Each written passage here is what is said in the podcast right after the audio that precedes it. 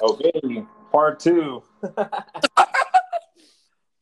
All right, so I don't know what just happened, but hey, We can just. This is just part two. right. No, I what mean, was, no, what I was saying when we we could talked about- load up the first one, right? Yeah, you can still load up the first one and All then right, just cool. make this part two. So what I was saying is that that quote that I that I used a lot, uh, it talks about your highest good, right? So when you talk about things that no longer serve you, things that are not for your highest good, why would you want that in your life? Even if it's people, if our experiences or things, a job, whatever that may be, if what is in your life right now is not for your highest good, then you don't want it in your life. Now, here's where people get confused. My highest good may not be necessarily uh, anything that that my mind would agree with. For example, like in your case, cancer. In my case, going through a divorce and losing my wife and losing my family. Those are things that I I didn't want to happen. You didn't want cancer to happen. No. But if you look back on it, right? If you look back on those difficult, challenging experiences that we would have never chosen if we were given the option, did they grow you or did they destroy you? And I haven't heard anybody answer this question and say no. Everyone has says, no, that grew me. I was better because of it. Is the next time the difficult and the and the challenging experience comes, we don't remember that. We don't remember that this is happening for my highest good, that this is going to grow me. I'm going to be better as a result. And so as a coach, what I teach people, if I were to break it down to the to the easiest or the simplest way, is teach them how to find the meaning and the purpose for the difficult experience while they're going through it rather than after. Look for how is this serving me? And that absolutely is not selfish by any way, shape, or form because you should be looking for things that are going to serve you, serve your highest good. So, in in realizing that running my Airbnbs was fun, um, and it was a great income generator, I began to get some unsavory guests, and I'm I'm gonna say it. They were just unsavory guests, and it became more of a problem than it was fun, and it was it was just it seemed like more trouble than it was worth, and I was definitely ready to shut that down. Financially, I had to sell the house. I, I didn't have a choice. It was too big, it was too much. It did not serve me anymore. The house Right. was a place where the girls were raised. They went to the school district that I wanted them to go to. They did well. They received their academic scholarships. It mm-hmm. served its purpose There you go. it no longer serves me it no longer serves me because i can't sleep because because now these people that used to be fun are perfect strangers that are kind of creepy. And and uh you know you've got it just it's not worth it. It's you just realize it's it's just not worth it. And and so you slowly have to do that. And then you have to come to grips with the fact with that you just this part of your life is over. You've got to let it go. I thought the penthouse was gonna maybe be a distraction. It would be helpful. And you know what? It's wonderful. It's a wonderful penthouse. I couldn't do it. I couldn't do it. I, I was still sick. I was still um, feeling a lot of the leftover stuff from chemo, from cancer, from medications I was on, from just being tired. Just and and the the the side thing is just I guess no one really talks about this, but I'm gonna say it.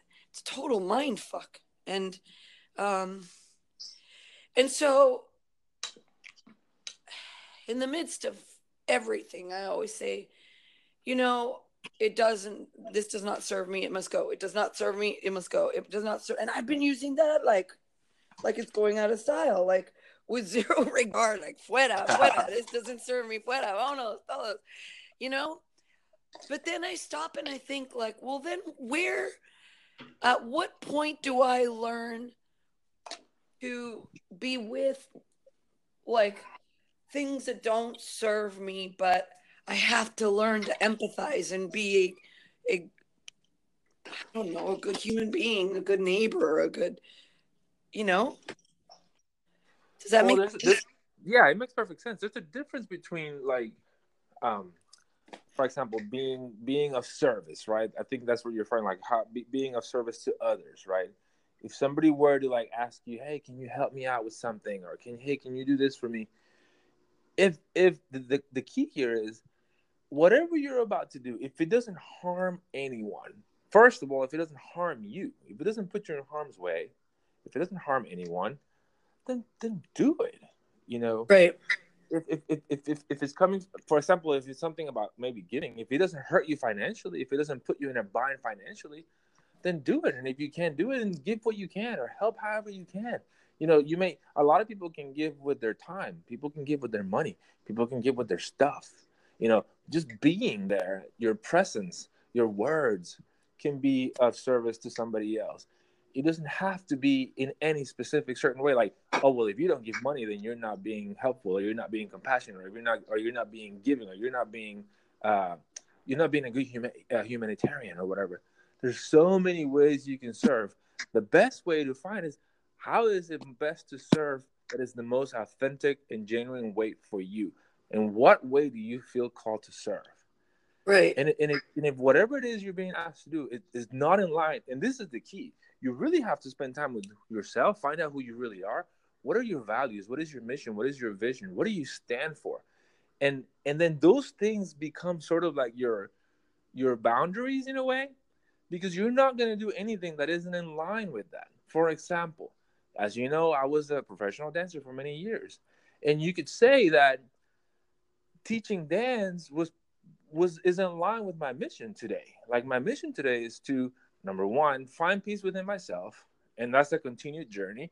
And then if I can help others find it within themselves, great. If I can help people turn their personal conflicts into fuel for personal growth so they can heal and find peace, great. So could you say that if you come to me and say, "Hey, Angel," you know, dance has been has been really important for me. It's something that I've always wanted to do. It's been a long time goal of mine. I've never done it.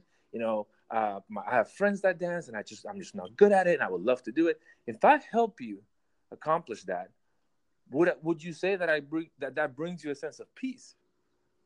Sure. Because you were able to do right. So is is that in, in alignment with my mission? Yeah, you could say yes. But right. then is that is that in the most is that the way that I get the most fulfillment? That I get to maximize the gift that I'm bringing out into the world? Is that the best way that I could really serve?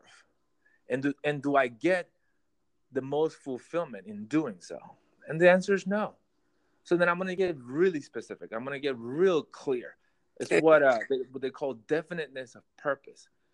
And then anything that is not in alignment with that purpose and that vision and those values, you don't do it. Whether that is a person, a friend, whether that's a business opportunity, whether that's a job opportunity, whatever that might be you know, when I got really clear, those things that you were talking about, I started doing these things that you were like, what is he doing? You know, how is he going to make this happen?